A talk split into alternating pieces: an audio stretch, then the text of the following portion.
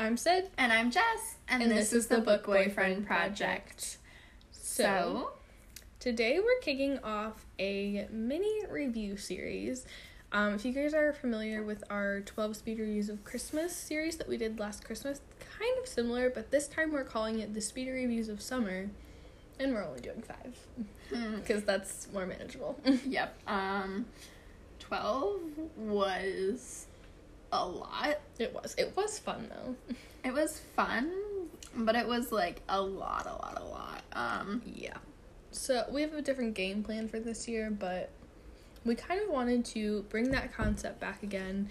But this time we thought it would be fun to do like some more lake, Beach. beachy reads. yes, even if you don't a summertime feel. yes, even if you don't read them on the beach, the lake, whatever. These give us like summer vibes. So, um, today's review is going to be on The Lion's Den by Katherine St. John. And this one is, I think, the only one out of the bunch that has kind of like a thriller edge to it. I don't know if it's like a true thriller because I feel like after reading The Wife Upstairs, like that one's like on a higher thriller level, but like this one's got elements of that. Okay, guys, so normally when I do these reviews, I just kind of start spitting out the plot and characters, but this one, since it has a little bit more of a thriller mystery twist, I feel like we need to start with just like the blurb that the author gave us. So let's start with that. Belle likes to think herself immune to the dizzying effects of fabulous wealth, but when her best friend Summer invites her on a glamorous getaway to the Mediterranean aboard her billionaire boyfriend's yacht, the only sensible answer is yes. Belle hopes this trip will be the much needed break from her stalled acting career and uniquely humiliating waitressing job. But once she's aboard the luxurious Lion's Den, it soon becomes clear that this jet setting holiday is not as advertised. Belle's dream vacation quickly devolves into a nightmare as she and the handful of other girls Summer invited are treated more like prisoners than guests by their controlling host. In one terrifying moment, Belle comes to see Summer for who she truly is a vicious gold digger who will stop at nothing to get what she wants. Belle realizes she's going to have to keep her wits about her and her own big secret closely hidden if she wants to make it off the yacht alive. So, Hmm.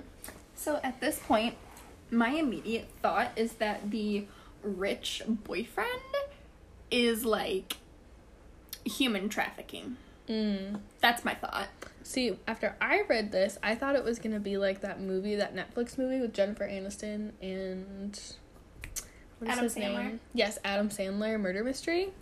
That's immediately what I thought of. It's not really quite like that, and honestly, I really like what they did better. So, as we've learned, our main character's name is Belle. She's an actress. She lives in LA. She's currently working at a bar to pay the bills. Um, and she's invited on this lavish trip by her best friend, who is named Summer. And these two, oops, and these two have been friends since childhood. Um, and I wanted to give you guys a little bit of a background on their friendship and just kind of Summer as a whole because I feel like it's very important. So, Summer and Isabel became friends when they were teenagers, and one of Summer's many stepdads bought a house in Isabel's neighborhood. Summer has always had a taste for older men and quite the mean streak. Just one example that we're given in the flashbacks in this book is that she seduced their summer school French teacher and then got him fired when she was done with him. So, yeah. Okay. Yes. So throughout the early 20s, Summer floated from rich man to rich man and crashing on Isabel's couch when she was between relationships. During one particularly long stint on her couch, Isabel demands that Summer starts contributing. Summer isn't working, so she asks one of her ex stepdads for money, which he gives her in exchange for sex. This creates some sort of weird feeling of like a debt owed between Isabel and Summer since Isabel is the one who like encouraged Summer to get that money. She didn't mean like go sleep with your ex stepdad, but like she's kind of in a weird, very roundabout way responsible for that coming about. But that I I, I agree, it's ridiculous, but like that's just the vibe that I got from the two of them. So not only is Summer kind of mooching off Isabel and really not gaslighting her, but like being a very controlling, conniving friend. Um, there's another instance where Isabel is invited to a party by Summer, but Summer is late and she meets this guy named Eric, an artist, and they instantly have this like really awesome connection. Little does she know, Eric is actually the guy Summer is planning on meeting at the party, and Isabel is intended to be his brother's date. So, Isabel and Eric have to completely pretend like there's no chemistry between them when Summer is around because she's literally crazy. At this same party, another one of their friends, Wendy, um, is dancing and flirting with Eric. And while Wendy is out dancing, Summer spikes her drink with some sort of, I don't know, drug. So, like, Summer's crazy. We don't get all of these flashbacks and kind of examples of Summer's true personality all at once. Um, this book is written in like present chapters, and then you get like a past chapter, which I don't always love, and it was a little bit confusing at times, but at the end, like it all just clicks so perfectly. So let's get into the present day plot. So, as, we, as we've already established, Isabel is invited by Summer to go spend a week on her uh, super old new boyfriend's yacht. He's like 63, his name is John, to celebrate her birthday. From the get go, the trip is super weird. Summer is really stressed about how her guests will reflect on her. Um, so she's like criticizing what they're wearing and she's separating them from her and John a lot. Like they had, I don't know, I think they had some cars take them to the boat when they landed in France, I think is where they start out. Um, and in Summer and John's car, she had Summer, John, and then her mother and her sister. Her mother and her sister are tacky is how they're described. they are shameless in the fact that her mom is like totally a gold digger. And her sister is really just taking after her mom. Her mom's name is Rhonda, I believe, and Brittany is her sister's names, just if I mention them later. Um, also along on this trip is Wendy, who, as we've already established, is Isabel and Summer's kind of like mutual friend. Um, she's an influencer and she tends to follow Summer's lead. Uh, also on this trip is Claire, which is another mutual friend of Isabel and Summers. She's kind of new to the group, but she's also kind of bland, and I feel like that's kind of why Summer invited her because she knew that it would make it look like she had more friends, but like Claire wasn't someone she had to worry about. Um, and then the final person on this trip is Amethyst. Amethyst is Brittany's guest. She has like these cool violet eyes, and I feel like that's just, they're obviously contacts, but like that just kind of sets the tone for her. She does not care what Summer thinks at all, and she pretty much just wants to irritate her on this trip. So, they're enemies right off the bat. So, not only is Summer super stressed about this trip, the boat is weird. There's no Wi Fi on the boat, only two hardwired computers, and a ton of cameras. Isabel is dead tired every single night, and as soon as she mentions being like more tired than usual, I'm like, she's totally being drugged every single night. Um, and she suspects that they're being locked in their rooms at night. This is later confirmed when she somehow avoids to be drugged at night and is awake when the doors lock. Um, there are even strange people coming onto the boat at night, like obviously people from the Middle East, like coming to meet with John, presumably, um, about Lord knows what. And Summer Sugar Daddy John is very, very controlling. He dic- dictates when the girls leave, how much they eat, etc. And if anyone even suggests deviating from what his directions are, they're given the evil eye and addressing down from Summer. So Summer and John have like uber luxurious quarters, but the rest of the guests must share a room, which like is fine. Isabel ends up rooming with Amethyst, and you can tell right away. As I said, Amethyst is not on board with the summer plan, and she makes a lot of comments in the very beginning of the book, kind of alluding to the fact that like she's gonna try to steal John away for herself. Which like there's issues with that too, but we'll get there. So throughout the girls' trip, uh, the schedule is clearly dictated by John and then micromanaged by Summer. It's the summer show when it comes to what they eat or what they wear. Isabel finds Amethyst flirting with John more than once and eventually gets her to confess that she's been sleeping with him. It's also revealed that this trip is less of a birthday vacation for Summer and more of a series of meetings about this new resort that John wants to build, somewhat illegally over a small village. One day, when they're parked at port, Isabel and Amethyst are a few minutes late, and Summer tell the crew tells the crew to leave them. Like they're literally sprinting down the dock. They're waving their hands, saying, "Wait, wait, wait, wait, wait," and Summer makes the crew like undock and drive away, which is like so petty. At that point, just max out your credit card and book a trip, book a flight home. Oh yeah, yeah.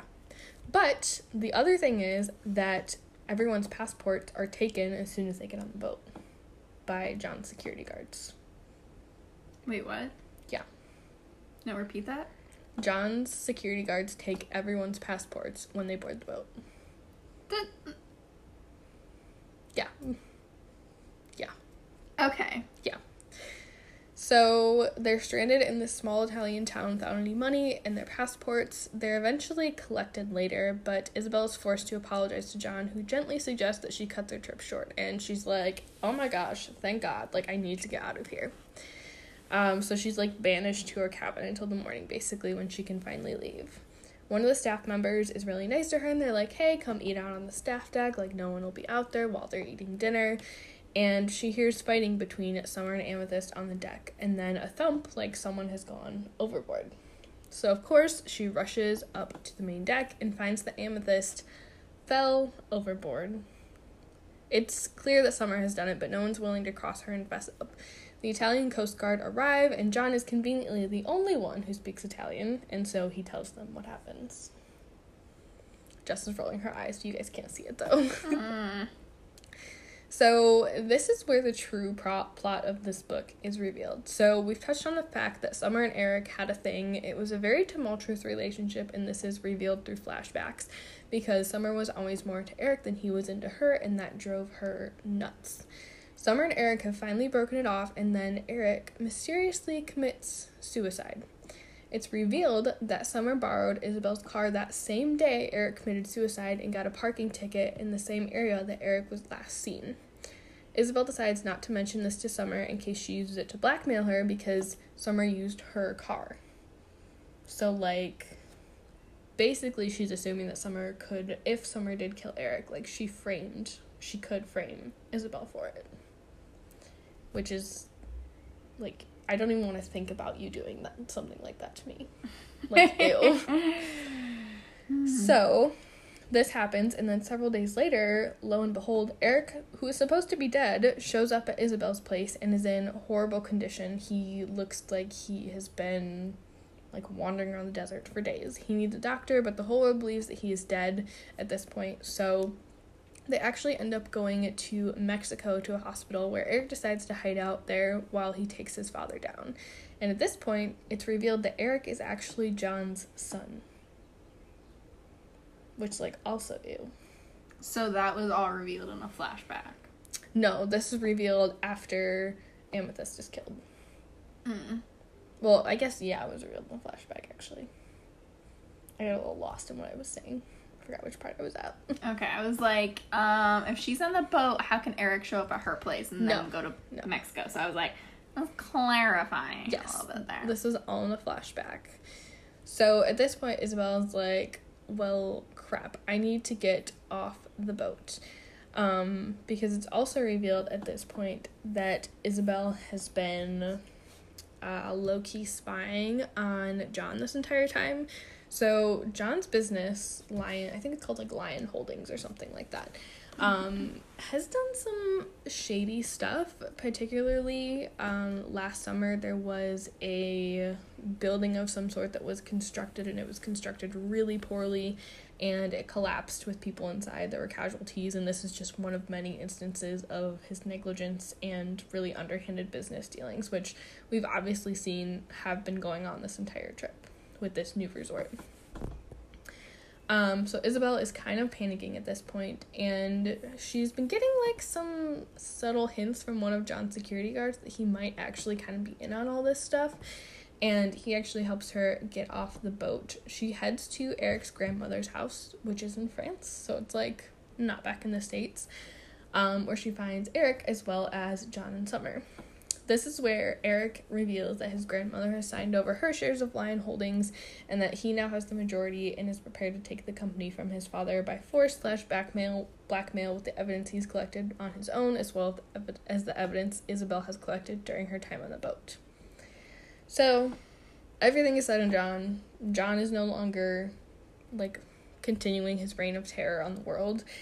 And Eric gives Isabel millions of dollars, like for her trouble, and says he's going to sell the company. I feel like I'm forgetting things. Did they end up together? Was this a Yeah. romance or like Yeah. how did this? Eric and Isabel kind of had like a thing, and they were like, I don't know, it was more about Eric being like almost dead when she saw him again after him and Summer had broken up. They kind of had this flirtationship while Eric and Summer were together, but like it was very on the down low because if Summer ever found out, she would lose her mind, obviously.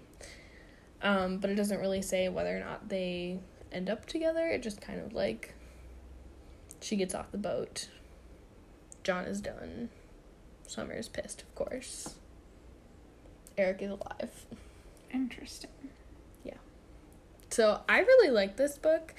Um I really as I said I kind of expected more of a murder mystery, but I really like the plot twist. I gave this one a 3.75 stars out of 5. I felt like sometimes the flashbacks were a little bit tedious. I feel like some of them could have been shortened up a little bit, but overall I thought it was pretty good. And it's not like a thriller to the point where it made me super paranoid.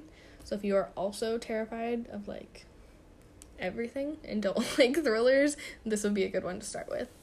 Yeah, it definitely sounds like it was. It's like a confusing book to listen to being explained. Yeah. And it's something you probably couldn't listen to as like an audiobook without Oh, I like did. I listened to it as an audiobook. did you like have to like stop and like figure out wait what did I actually like just hear?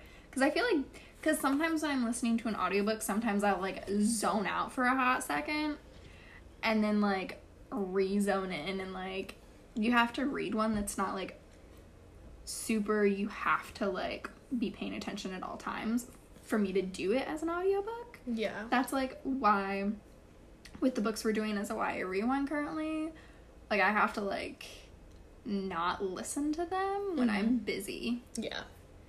So it takes me longer to get through them Yeah. because I have to be able to focus completely on them. Mm.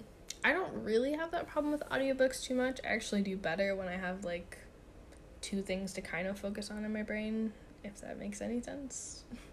It's just the ADHD talking. but um yeah, this is definitely one where I feel like when they drop those little like sprinklings of clues in there, it's not in a way that's so subtle that like it's one it's mentioned one time and you never hear about it ever again. I feel like it was very easy once it was revealed that Eric was John's son and like um there was like that scandal with the building with John's company. It was very easy to like see where the plot was going and like how all those little details kind of came together. Mm-hmm. Okay. Interesting. Yeah. But I thought this one was really good. If you guys are looking for something with a little bit of more of a mystery edge to it this summer, I'd definitely check out The Lion's Den. But that's going to wrap up the first day of our speed reviews of summer. We hope that you guys enjoyed it and that you'll keep tuning back in for this rest of re- week of reviews. Um, but that's it for us today. Thanks for listening.